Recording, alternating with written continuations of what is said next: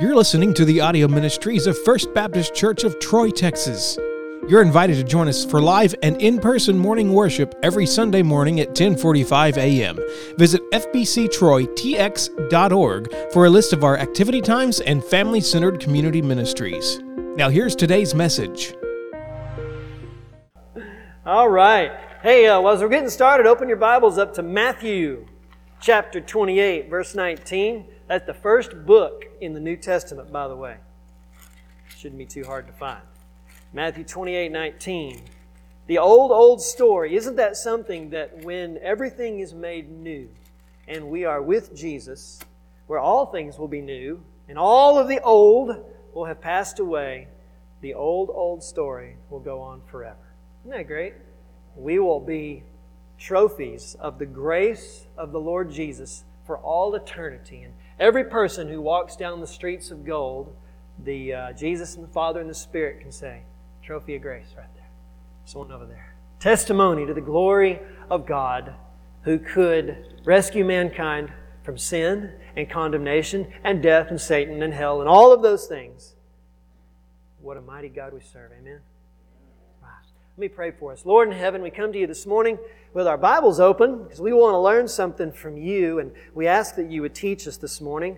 Lord, I would ask for grace to be able to speak well and wisely um, from the things that I've looked at. Um, you know, Lord, as we look at the Great Commission, as we look at uh, Matthew twenty-eight, and um, Father, we, we've heard it a lot over the years, and a, a lot of us are very familiar with it. But I pray, Lord, that you would help us to be able to cut through the familiarity to see again, Lord, this, this commission that you've given us, this command that Jesus gave before he went back to heaven, because it is the mission of the church. And we want to be able to carry it out the way you've called us to. And so we need you to be at work in our hearts to show us what needs to be changed, um, to encourage us, Lord, and uh, to give us the strength and the divine enablement to be able to, to go forward and, and do what you've given us to do. And so I pray that you teach us this morning. In Jesus' name, amen. About, I don't know, it's been a few years ago, my wife came to me and she had um, a um, something she found on the internet of this like picnic table, kitchen table design thing that she really liked. And she said, hey, do you think you could build one of these? And I was like, no. You don't understand. I don't build things. Legos, maybe, if there's good instructions. But I don't build things. And at that point, I had never done any woodworking. I mean, the most woodworking I think I had done was, it was plastic. I put a model of an airplane together when I was like in middle school. And so that was pretty much the extent of my woodworking skills. Victor, he, he does the stuff. He's laughing at me down here. But anyway, so she comes to me, and so I look at it, and I'm like, nah, I can't do that. And I went on. So just a little later, when she wasn't looking, I snuck over to the Google machine, and I pulled it up, and I just began to look at it. I wasn't going to do anything with it. I just wanted to look, which, as you all know, is the first step on the downward slide to doing something you didn't think you would do. Is I'm just going to look at it. Um, then... You know how that goes. So anyway, I began to look at it, began to study it, and this is like novice woodworking. You know, a, a seventh grader could do this for, you know, the fair or whatever. But um, I began to look at it, and I started to see how the cuts were, the pieces and everything. I thought, well, I, I might be able to do something like that. So I thought, ah, one of these days, psh, set it aside. Fast forward a few years, and I we needed, we were kind of looking into a new kitchen table, and I don't know if you've priced any of those things, but whoa! But uh, yeah, and so I, I reopened the interest. So I got back on the Google machine, and I pulled it back up, and I'm like, well, I didn't wear glasses then, so we'll hide these. It was good vision back in those days, and so I just looked at that at nine-point font on my computer screen with no problem at all. But uh, anyway, so I thought, I think I could do this. And you had to have something called a miter saw. I'm like, I don't know what a miter saw is. And you had to do this thing called, um, they had a, a to countersink. And I thought the countersink is like where you go wash your hands. Get on over to the countersink and wash your hands, boy. Um, but it's some kind of, it's a, anyway, it leaves a, a hole where you can hide the head of a screw. And so it's, uh, anyway, so I'm looking at all this stuff and I'm like, well, what in the, so I, I went to a garage sale, found a used miter saw, And um, so, yeah, I didn't even know. It, well, actually, I plugged it in, and it did work. So the blade spun, and I thought, that's a good start. And it had a big, big old rough construction blade on it. Anybody who works with, you know, you want to do finer cuts. You got to have a blade with more teeth on it. And this has about seven teeth all the way around it. So, yeah, it's going to make some big, rugged cuts. And anyway, so I get all this stuff, and I go down to Lowe's, and I thought, well, I don't want to spend too much because I, I don't know if I can do this. So I got pine. You know, pine, the cheap, well, I didn't get that poplar stuff. I got pine. Anyway, so I pick out all my wood, and, and I go home, and I start working on this table. And the thing that made this doable is that the instructions had pictures of everything. They had drawn out all the designs. You had your, your shopping list. Go get this wood. I'm like, I can do that. It had your cut list. And I said, we'll see if I can do that. But it had all the measurements, you know, and so you're going to have to, and it was forty-five and ninety degree cuts, nothing fancy. Really easy to do with my seven-tooth bladed miter saw. Okay? It had more than seven. You know, twelve, I don't know. But anyway, so I start working on this thing, and I would just, I printed it all out, and I staple it, and so I've got this thing, and I'm just going through the steps. And it would say, this is what they need to look like, and, you know, this is the length, and so I would cut it, and I would measure it, and it's like, that, I, I got it right. And it doesn't look bad. And so I'm kind of surprised as I'm going through this. Now, I will tell you, I, I made some mistakes, and that's, you know, you hop into truck, and you head back to Lowe's. Some of you have done this a few times. And so you actually spend more in gasoline than in materials, I've discovered over the years of trying to do things. But the, the thing that made it doable, like I said, was pictures of everything. Because you had to put, you know, you had to make these cuts, and you had to build the side leg pieces. And so there was, I'm looking at it, and I'm going to stack it together. I'm like, no, and then I restack it, and I put it together. Well, the other one, I thought, well, I know how to do this one. I don't need to look at the picture again. Back to Lowe's, more wood. I did it wrong. You know, but uh, anyway, so I got through this, put it together, and you know what? It's in our kitchen table. I mean, it's in our kitchen. It is our kitchen table. We eat from it, and uh, it didn't fall apart. Now, when my boys decide they're going to stand on it, it kind of rocks, and I just think, ha, you know. But then I, I got another wild hair up. She wanted one for outside. Like, I can do this. So I made a bigger one outside, and I made this one of cedar. Yeah, outside wood. I knew pine wouldn't make it outside. I know that much. But anyway, so made this one. I, I made some um, some couches, outdoor couches. And they're not, again, they're nothing fancy, but for a novice. But all the while, I'd print out these plans, pictures, pictures, pictures. If you've tried to do anything, you know that pictures are worth a thousand words when it comes to trying to do something like that. Well, as we look at the Great Commission, to Today, we're going to focus in on the make disciples part of the Great Commission. And what I want to do today is hopefully give you a picture that you can have in your mind of what does Jesus mean when He says, make disciples. Okay? Because I, I think a lot of times we hear that, you know, go and make disciples of all the earth and I am with you, blah, blah, blah, blah. And it's like, wow, okay, um, what does that look like? So that's our goal today, is I, is I want us to work through that, and so that when, when you leave today, that you would be able to have your printout of pictures and of what it means to make a disciple, and you could think, you know, man, I, I think if the Lord would help me, I could do that. I, I could be part of that. Because I think that a lot of times when we get to talking about the Great Commission and going to share the gospel and, you know, communicating um, the nuts and bolts of how somebody can trust Christ to somebody that I know, you know, or somebody that I might meet somewhere, it'd be like, oh, whew, heart starts beating fast. But what, well, I don't know what to say. And what if I say the wrong thing? And what if they're all messed up? You know, and I, we struggle with thoughts like that. It can be a little unnerving. And then you start thinking about, well, well, like, make a disciple. Make a disciple? Uh, how do you make a disciple? What does that mean? We're going to see if we can figure that out this morning. And I hope we can. Matthew chapter twenty-eight, let's read it again, verse nineteen. Jesus says, go therefore and make disciples of all nations, baptizing them in the name of the Father and the Son and the Holy Spirit, and teaching them to observe all that I have commanded you, and I am with you always, even to the end of the age. Now, Harlan got us started off last week talking about the authority of the Lord Jesus to send us into this world.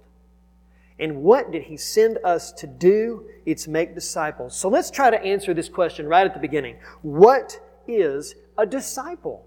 What is that? Well, the word used here in the original language, it's, it's one who engages in learning through the instruction from another, a pupil or a student. Well, that's not too difficult to understand, right? It's related to another word that, that means to learn. So we got an idea that there is a person who wants to learn something from someone who can teach them something, so that the person who learns can then do something they're not already able to do.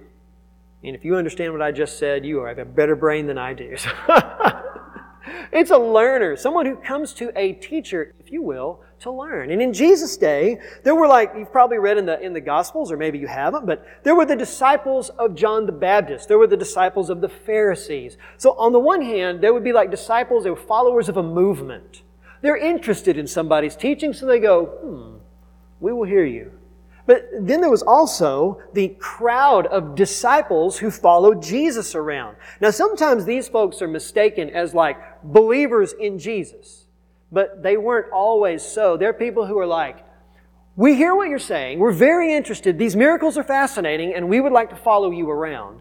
But when Jesus started really laying down the cost of discipleship and saying strange things that they didn't understand, they were like, eh, this is too difficult for us. We're out. And they left. Okay? So that is how disciples is used. The one that we're probably most familiar with would be Jesus' twelve disciples. Okay? Peter, James, John, Nathaniel, and so forth. These were the ones, and this is what some disciples in that day would do. They would make a total life commitment to that teacher. Okay? They would seek them out and say, hey, I want to learn from you. Um, you know, the Apostle Paul studied under a rabbi, a very respected rabbi teacher named Gamaliel. So they had these learned men who were teachers, and they would take on disciples. And those disciples, I mean, they would come, they would listen, they would learn, they would sometimes pay money, they would, you know, do everything they could to stay close to this teacher so they could learn their ways and their way of life and, and, and gain from their knowledge. And so the twelve disciples, you know, when Jesus comes up to Peter and James and John and so forth on the seaside, and He says, follow me and I'll make you fishers of men. And you remember, what did they do? What does the Bible say that they did immediately? They left their nets, and they got up, and they followed Him. Now we know at least Peter was married. And so these guys get up, and you know, James and John, their dad is right there, and they're like, Dad, this rabbi just asked us to follow him. And in that day it was kind of weird because rabbis didn't seek out their students, the students sought out the rabbis. But Jesus goes, and He's seeking some men that He can build into, and of course, you know, it's the twelve disciples minus Judas in the end. And so they committed their entire life to Him. So on a general level, a disciple was someone who committed their life to a teacher to gain from his knowledge and learn his way of life. That's just kind of a general um, concept of what a disciple was. So for our purposes, though, today, what is a disciple? A disciple is someone who has trusted Christ for salvation and is growing in their knowledge of God and the application of His will. For our purposes, this side of the cross, they know Jesus. They have made a response of faith to the good news about Christ. They've trusted Him as Savior. And they are growing in their knowledge of who God is and taking His will that we find in the Scriptures, and the Spirit leads us to, and putting it to work in their life. Okay? That, that's what we're talking about when we say, make disciples. They're born again, and they're growing in Christ. And so, for Jesus' followers, making disciples, for us, for us, it's ultimately centered around calling people to put their faith in Jesus for salvation from sin and to experience a life-changing transformation along with other Christ followers together as a body. And so if we look at a definition for making disciples, what does it mean? It's the whole process of sharing Christ with the lost and growing together with the saved toward maturity as Jesus' followers. I think that's what it means to make disciples. It's a process, and it's got two parts.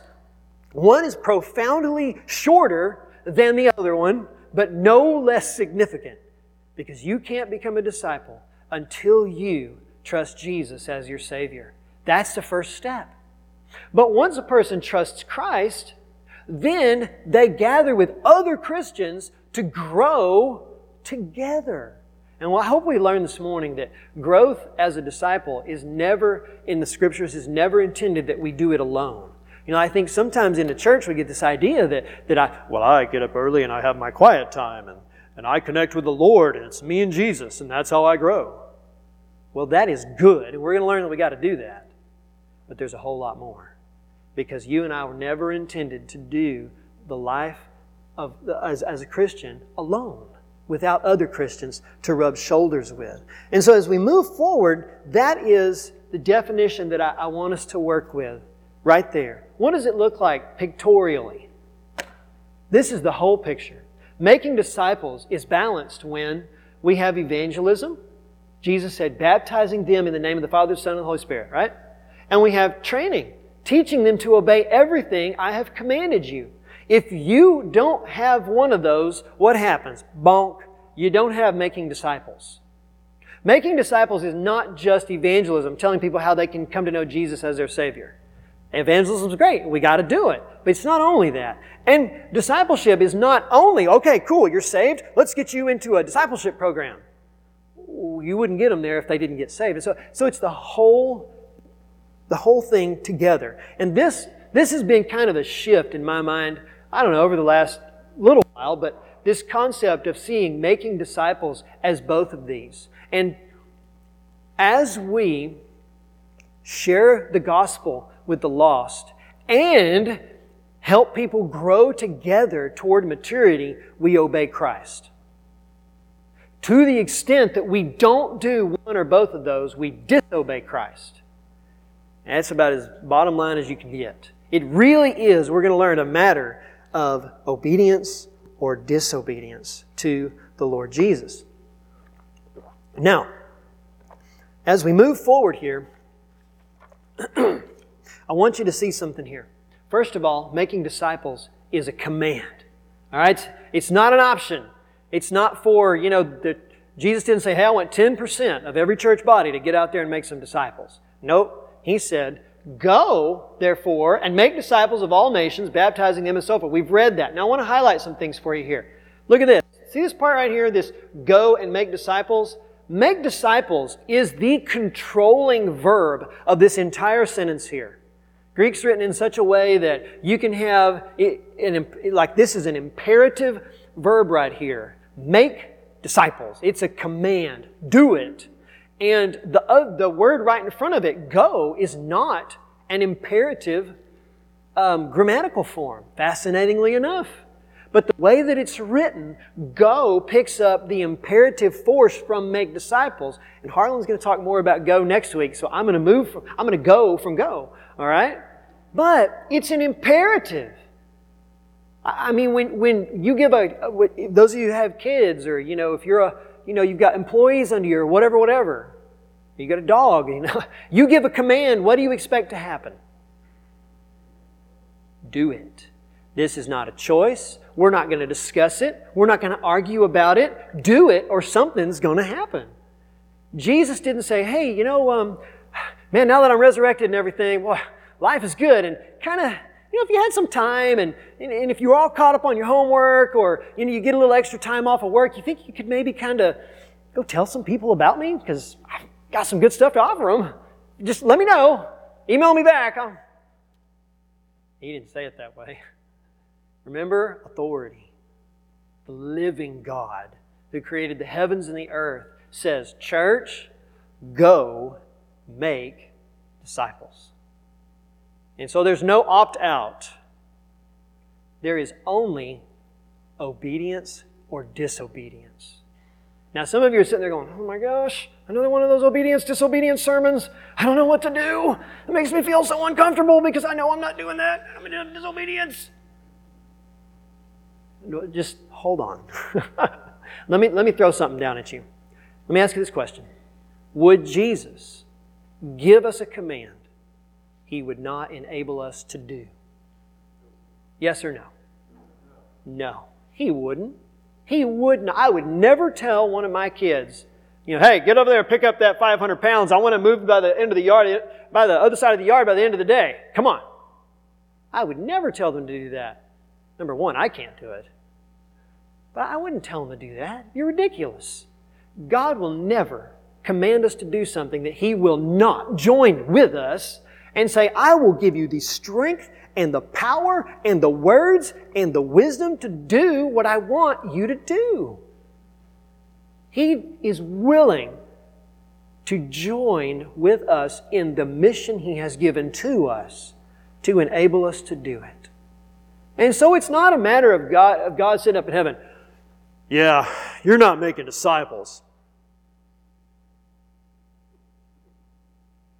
You're still not making disciples. And, and I think sometimes people feel that way. And so we have a tendency, I think, to like give this passage a wide berth. Well, if I don't read it and I don't think about it, it's not there. Like your kids, you know, they cover their eyes and they think you can't see them. I think sometimes we do that with this because we get afraid. We we don't know what to say, all those things I mentioned earlier. But what we've got to understand is it's a command, and Jesus will help us. Remember this short little verse? I can do everything through Him who strengthens me. I see that on weightlifter t-shirts. Kind of makes me laugh a little bit. Like, go read the context of all the things Paul's going through and he's doing right there. He ain't pumping iron. He's locked in spiritual turmoil and struggle in the mission that God has given him to reach the Gentiles. Now, if you want to yell it in the weight room, go for it. You're not going to lose your salvation. I don't think God's going to be mad. But what we've got to understand is that this verse, I can do everything, the everything is everything that God gives me to do or allows to come into my life. I can do it because He will strengthen me. It's not because I can do it. If I go out during the day, I'm going to go and witness to some people and share the gospel. And in how it works. We're going to see how it works in just a second.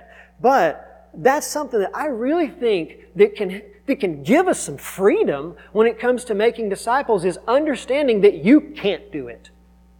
There's nothing you and I can do to, or there's nothing we can say to another person that is going to transform their heart. But in the power and the filling of the Holy Spirit as the Lord Jesus Christ enables, then there's something there that we don't have on our own that God can move people's hearts. And God can use our testimony and our service to Him to help people grow in the Lord. That's a powerful thought. And so Philippians four thirteen, it gives me some, it gives me some encouragement. So making disciples is a command. All right? Second, it's a process. It's a process. How many of you, you trusted Christ as your Savior, and then you were like, I will win the, win the world for the Lord. And you never struggled again. No. Some people are like, whatever. Right? No. We know it's not that way. Hey, you know what? Where, from wherever you have grown in your life with Christ, it's been a process. Growth always is. We talked about that in our growth series about a year ago or so. It's always a process. And this is a process, it's a two-part process right here first of evangelism. We got to share Christ with the lost. People got to hear the gospel of Jesus Christ. Second Corinthians chapter five. Here, here's your, here's your passage, Christian. Read this with me. In other words, as or not, not out loud, but just we'll read it together. I can just hear everybody taking off. Um, in other words, in Christ, God was reconciling the world to Himself, not counting people's trespasses against them.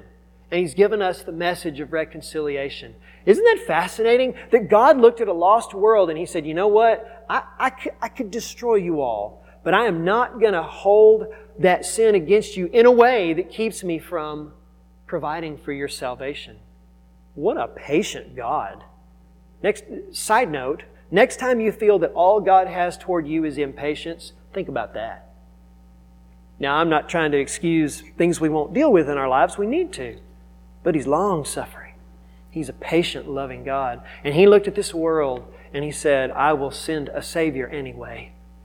And He has given to us a message. It is reconciliation.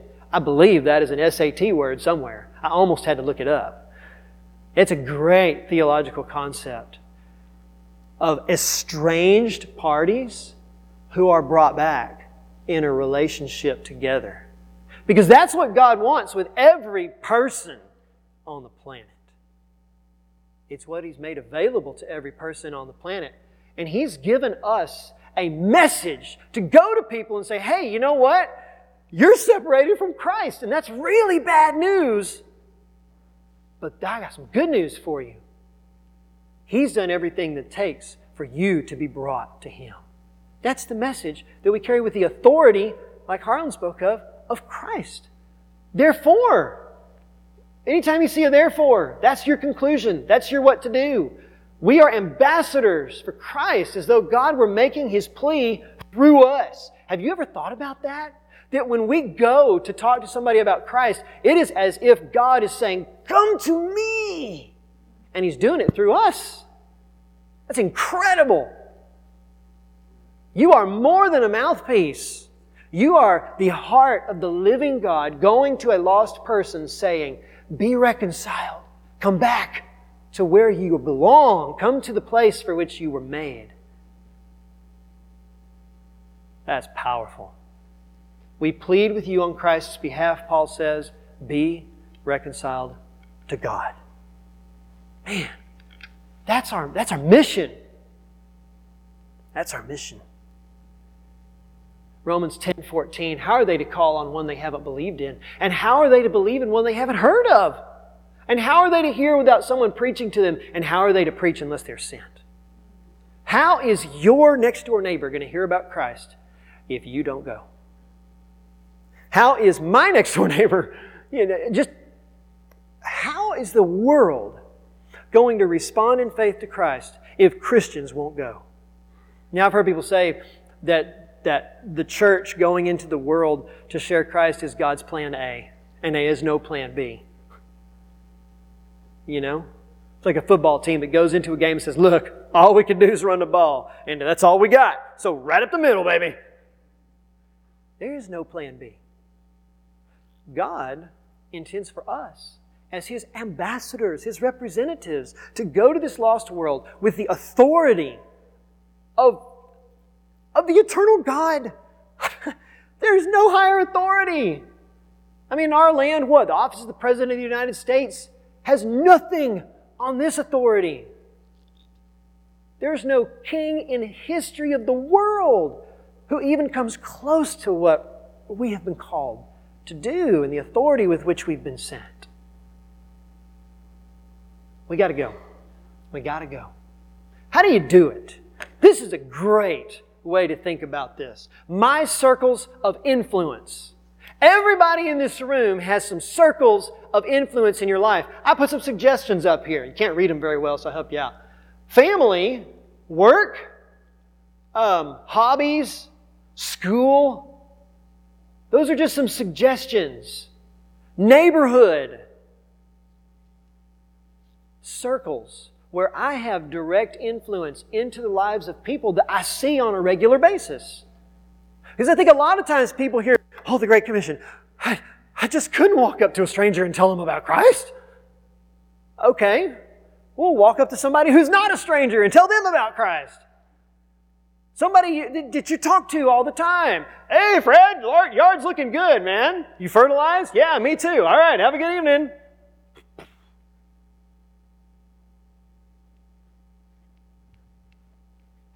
Hey, Fred, man, your lard, your, your lard, excuse me, your, your yard looks great. Hey, can I talk to you for just a second?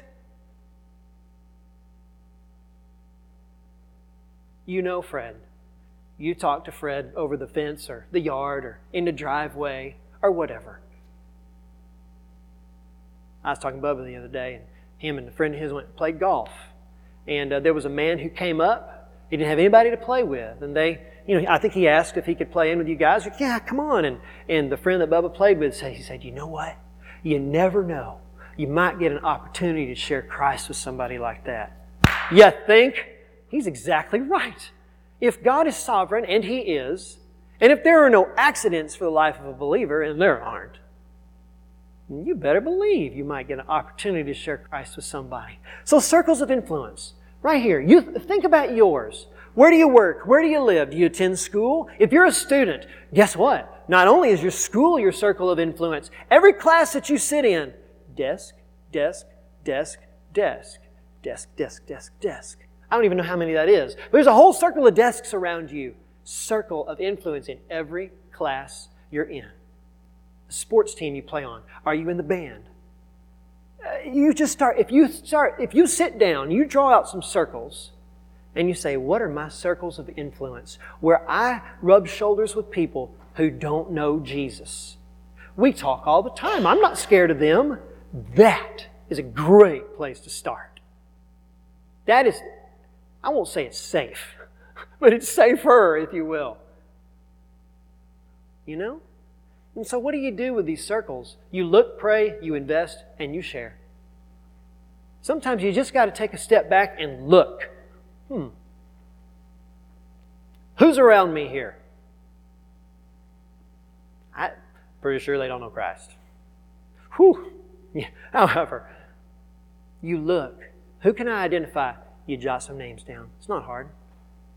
If you don't know their name, just man X, woman X, whatever. Write down their address. And then you know what you do? You pray. Lord Jesus, I got a commission. I got a command. I want to be obedient. I got a circle of influence here. And I'm praying for man X that you would open his heart if he doesn't know Christ and help him to see his need for Jesus, so forth and so on. And Lord, at the right time, by your Spirit, would you give me an opportunity to talk to man X about Jesus? And I'm going to be real honest with you, Lord. I, I haven't done this a lot, and I'm a little bit nervous here, but um, I'm willing. And then you watch. Okay? And you know what the next thing you do? You invest time. I think one of the mistakes that people think is that, that I have to share Jesus with them now. It can't be tomorrow. Well, if the Spirit is leading you to do it now, please do. But maybe now's not the right time. You say, well, that, that, that can't be possible. I admit there needs to be some urgency with the gospel. But the last time I checked, it's the Holy Spirit who works in a person's heart to convict them of their need for Christ, and we're the mouthpiece that goes, right? So what you do, you invest time in a relationship with somebody. I, when I was in school, there was a, a guy who's an evangelist, and a really good one. And he, he shares Christ with people everywhere. And he was, he, he, when he was younger, he had a horrible stuttering problem. He said he could barely speak. And the Lord just worked it out. But anyway, this guy said, he said, he, fly, he, he was flying a lot at the time, airplanes. You know, you're going to have a three-hour flight. You've got a neighbor on either side of you. Well, he said, I will talk to someone for at least thirty minutes before I bring up anything about the gospel. Now, I'm sure if the Spirit opened a door earlier than that, he'd go through it. But as a general rule, listen. Because as you engage in conversation and we just listen to people, you will be amazed what the Lord will put on your mind. Sometimes that door, you, you the, the door may swing wide open from something somebody says ten minutes into a conversation. Or maybe you're just listening and you're getting to know them and you're really investing in that person. Okay? And when God gives the opportunity, share. And it doesn't have to be, I'm going to give you the four spiritual laws. Number one, God loves you and has a great plan for your life. You know, you don't want to... Remember, these are people. You know? It's look, pray, invest the time. And when God opens the door, share.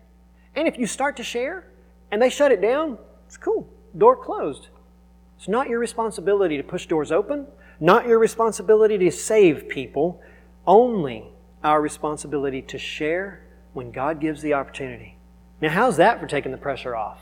That's pretty cool. That's pretty good stuff. Making disciples is a process. The first part's evangelism. The second part is training. It's growing together with the saved. I was I was walking through the halls this morning, just kind of listening and seeing how things were going. I could just hear the hum and the chatter of voices as people with their Bibles open downstairs. And I thought, man, that's great. People who are who are trying to grow together with other Christians. How fantastic is that? Part of the Great Commission. Um, First Peter. So get rid of all evil and deceit and hypocrisy and envy and slander, and yearn like newborn babes for pure spiritual milk so you can grow up to salvation if you have experienced the Lord's kindness. That's what God wants us to do. You ever say to your kids, ah, why don't you grow up? You know, you probably mean you stop doing that, act your age or something. But we were, we're to grow up into our what? Our salvation. Grow up into who you are in Christ is, is what that verse is telling us. Um, Ephesians chapter four, um, Paul's making the case where he says that, that God has given spiritual gifts to people in the church. To do what? To equip the saints for the work of ministry, that is to build up the body of Christ, until we all attain to the unity of the faith and of the knowledge of the Son of God, a mature person, attaining to the measure of Christ's full stature, but practicing the truth in love, we will in all things grow up into Christ who is the head. Remember our remember our, our balance beam there? Evangelism, baptizing in the name, teaching them to obey everything that I have commanded you. They go, they both go together. And God wants us to do those things together. What does a disciple need to grow? Okay? We looked at what a disciple was. On this we were looking at that making disciples is a process, but what does a disciple need to grow? I think Acts two forty-two really is a great little in a nutshell verse. Look at this. They were devoting themselves to the apostles' teaching and to the fellowship, the breaking of bread, and prayer. Now, real quick, look at these things. Devoting. That was not the one-minute Bible study. I'm sorry. Those are cool. Not knocking them. But if you're trying to live on the one-minute Bible study, you may as well try to live on one donut a day and see how that works out. Sorry. You get a little nutrition, but very little. And when those things wear off, my body just, oh. I can tell if I've eaten donuts for breakfast because when the sugar's gone, I just melt. No energy. The one-minute Bible study is not going to cut it. You got to devote yourself to it, and so do I. It's really important. They were devoting. That means they were giving themselves to what? The apostles' teaching. Well, what are the apostles teaching? Who have they just been listening to for three and a half years? Jesus, the greatest teacher ever, right? And what do they also know from what they're teaching in synagogue that they grew up hearing? What, what do they also know? The Old Testament. Yeah, the Old Testament. They are teaching the Scriptures, and the early church was devoting themselves to that. They're really giving time and energy to learning how to, how to, how to be a disciple of Christ in this new thing called the church, to fellowship. And they're doing life together. It's more than Sunday morning, Wednesday night. It's outside of that. It's, it's home to home, as we'll see in a minute. It, breaking of bread, very likely that was observing the Lord's Supper, and they were having meals together. A little both and there. And so they're worshiping the Lord Jesus, who has just died and, and risen from the dead. And they're praying together. Now don't forget, don't forget our, our uh, word right up here at the front. They're devoting themselves to these things. So watch this. We must devote ourselves to learning God's Word in the Bible, fellowshipping with one another, worshiping the risen Christ, and to fervent prayer. Now, this is where you pull back. That's your inventory sheet. Fill in the blanks in your life. How you doing? Remember, devoting themselves to. Now, listen, I'm not here to punch anybody and give them black eyes this morning. It's a challenging thought. We devote ourselves to a lot of things, and that's not necessarily wrong. But we've got to devote ourselves to these things if we're going to grow as disciples of Christ. That's just the long and short of it. That's how it works. We've got to devote ourselves to learning God's Word in the Bible. If you're not reading the Bible, at least, you're not going to grow. If I'm not reading, the, I'll, I'll, my growth will stop. That's the interesting thing about, about following Christ and, and growing as a disciple of Jesus. When you stop doing the things that make for growth, you stop growing. You just, everything... Now, we can coast a little while, but it just won't work. Fellowshipping with one another, worshiping and devoting ourselves to prayer. And so Acts two forty-two, if you want to write that down, snap a picture of that up there. Those are, that is a powerful how am I doing evaluation sheet. And and not so that you can feel bad about yourself, so you can say, okay, cool. Um, I, I prayed more this week. Praise the Lord. And, and I got open, my, my Bible open four times this week, man. I'm up from zero. Awesome. And I kind of think I may want some more. It's a great way to evaluate our own growth. So what does a disciple need to grow? Every disciple is responsible first for their own pursuit of knowing Christ. Okay? So Acts two forty-two, we need the Word, we need prayer, we need worship and fellowship. Those are our things to do, all right? So as a disciple, you, yourself, and you are responsible for your growth. If you don't invest in it, I can't do that for you. You can listen to sermons all year long and not grow a bit. I mean, you, you can have a Bible on your shelf. If you don't read it and put it to work, you won't grow. You're responsible for that. There's got to be some initiative that we have to take to say, I want to follow Jesus, and I will do what it takes to follow Jesus. I wanted to build a kitchen table, and I did what it took to build a kitchen table. Question is, what do you want in your life? What do I want? Jesus said this, Luke nine twenty-three. If anyone becomes my follower, he must deny himself, take up his cross, and follow me. He did not say, if anyone wants to be my, my follower, have your best Christian friend take up their cross for you, deny their self for you. He didn't say that. It's you. It's what you got to do. And it's what I have to do. Now, the good news is we don't do it alone, but it's what we got to do if we're going to make disciples and be a disciple in our church. Um... One-on-one discipling relationships accelerate spiritual growth and fruitful ministry. So it starts with every individual's got to make a choice. I will pursue Christ. The second thing that is really valuable is a one-on-one discipling relationship with an older, more experienced believer. Um, we have some examples. Paul and Timothy in the New Testament. Paul took this guy under his wing, and man, we got two letters in our New Testament, First and Second Timothy, and you go read those, and you can just hear the heart of Paul pouring into Timothy. Priscilla and uh, Aquila, a married couple. Aquila's the guy, Priscilla's the girl. Um, there was a guy named Apollos, and he man, he's out preaching up, preaching up a storm about Jesus, but all he had was John the Baptist's baptism. He'd never been baptized, and they like, yo, dude, come here. And it says they took him aside and they explained the way to him more clearly. And he went on like a firebrand after that. And so they built into him. They were ahead of him. They knew more than he did in their walk with Christ. If you have never been discipled by someone, it's an incredibly valuable relationship. Incredibly valuable. And so a disciple needs a commitment personally to grow. And it helps if you can meet with someone. And I think often, some of you in here have been walking with the Lord a long time. You know, I was looking at different scripture passages in the Bible, and what I see is older, experienced, wiser believers seeing someone who's younger and less experienced and taking the initiative to go to that person and say, hey, let's hang out a little bit. God's doing some awesome stuff in your life. I want you to think about that. If you're in this church body and you've never done that with somebody, but you think, you know, I kind of been walking with the Lord for a little while. I might be able to do that. The next level is small groups.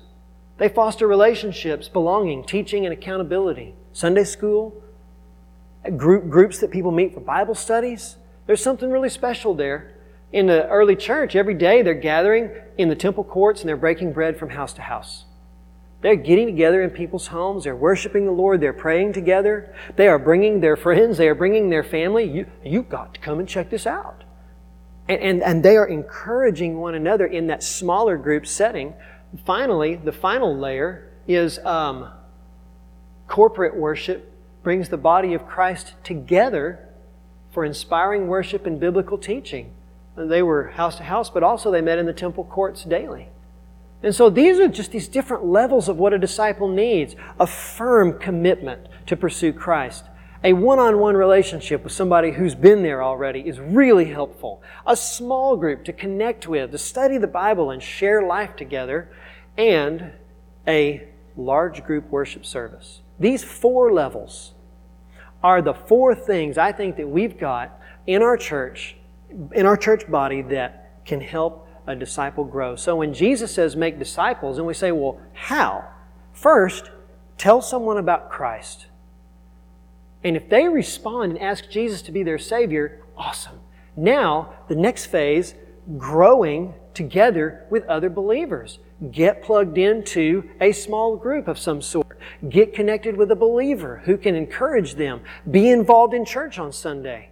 These are all some of the, the how-tos of, of making disciples. A disciple-making church looks like this, and this is what I want to close with today. Here we go. Everyone believes that making disciples is their responsibility. Everyone. Not only X Y Z. Everyone. You, me, person beside you, person across the auditorium, person watching online. If you know Christ as your Savior, it's your responsibility, and it's mine. Second, numbers of lost people coming into to faith in Christ because we're sharing the gospel. A disciple-making church will see lost people coming to faith in Christ. Second, third, numbers of saved people growing together towards spiritual maturity in Christ. Their lives are bearing fruit for the Lord Jesus. Groups are growing as people find fellowship, belonging, accountability, and biblical teaching. People are connecting with other believers, and there's growth there, both in person and in number. Corporate worship services, awe-inspiring, joy-filled, and Christ-centered. I think that's what a disciple-making church looks like. I think those are the characteristics that you can bear out from the Scriptures. And as we look at our church body here and ask the question, are we a disciple-making church? I think that these are five ways that we can evaluate the level to which we are or are not.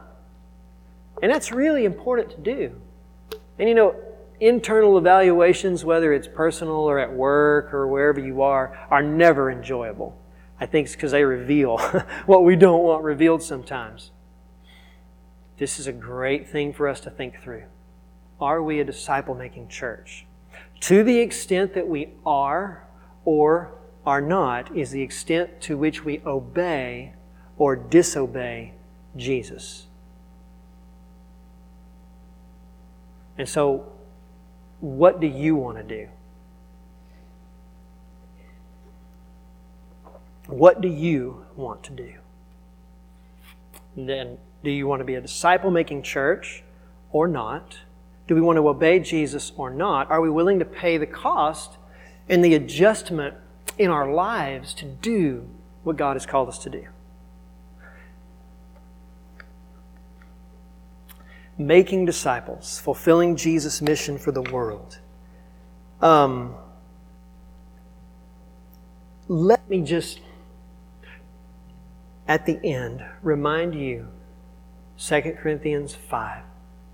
God wants to make His plea to a lost world through you. And here's what I want you to do. In your mind, I want you to put your name in this. God wants to make His plea to lost people. Now, some of you didn't do it, so let's do it again. Put your name in here. When I pause, for me it's like God wants Chris. It's for you. Put your name in there. God wants to make His plea to a lost world. Be reconciled to God. That's what He wants to do. And He will enable us to do it if we will be faithful. Let's pray. Lord in heaven, we bow our heads before You and we just consider this incredible uh, privilege and responsibility of making disciples and um, going forth to share the love of Christ with people and the good news of the gospel and in the circles of influence that we've got. And I pray that You would give us the courage, Lord, to look, to pray, and invest in the lives of people that are in our circles. And when You give opportunity, Lord, to share the good news of Christ. In Jesus' name we pray. Amen. I'm going to hand it over to uh, Harlan. We're going to sing an invitation song. And I would encourage you to, to answer this question. To, God, what do You want me to do today?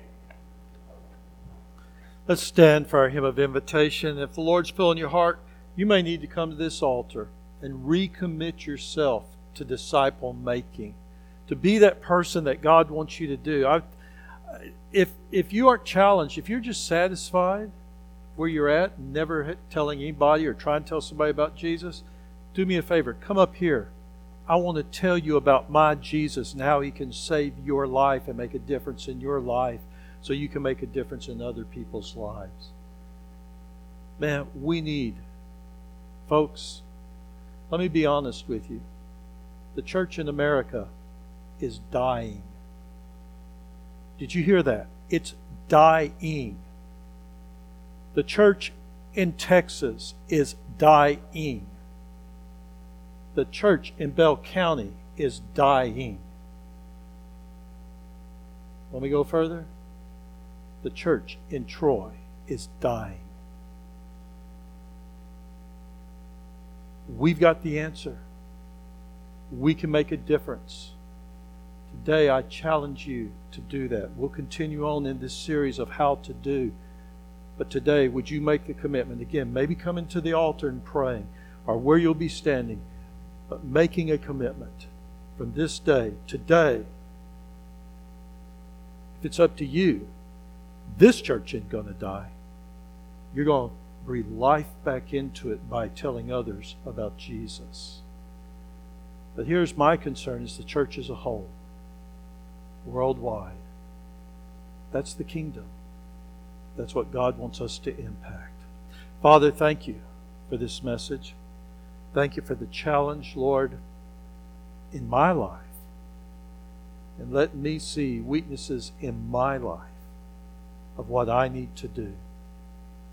Father, I pray that we would become that disciple-making church that you want us to. That, Lord, everyone in this place would see themselves as a person who is to make disciples. It's not somebody else's job. It's our job because, Lord, you have put us within that circle of influence that you have us in for that reason. You don't have any somebody else there. You have us there. And we're there to make disciples. So, Father, speak to our heart. Holy Spirit, if someone here does not know Jesus Christ as their Lord and Savior, I pray today they would ask, ask Jesus to be their Lord, that they would ask for forgiveness of their sins. But Lord, today as believers, we come admitting we're not doing everything that we ought to be doing. Father, may no one leave this place without recommitting themselves to you. For it's in Christ's name I pray. Amen. We'd like to personally thank you for taking the time out of your day to hear our latest message. Do us a favor and send an email to outreach at F B C Troy T X dot org to let us know that you heard us and what you thought of the message. Remember to visit F B C Troy T X dot org to learn more about how we support our local community. Again, thank you for listening.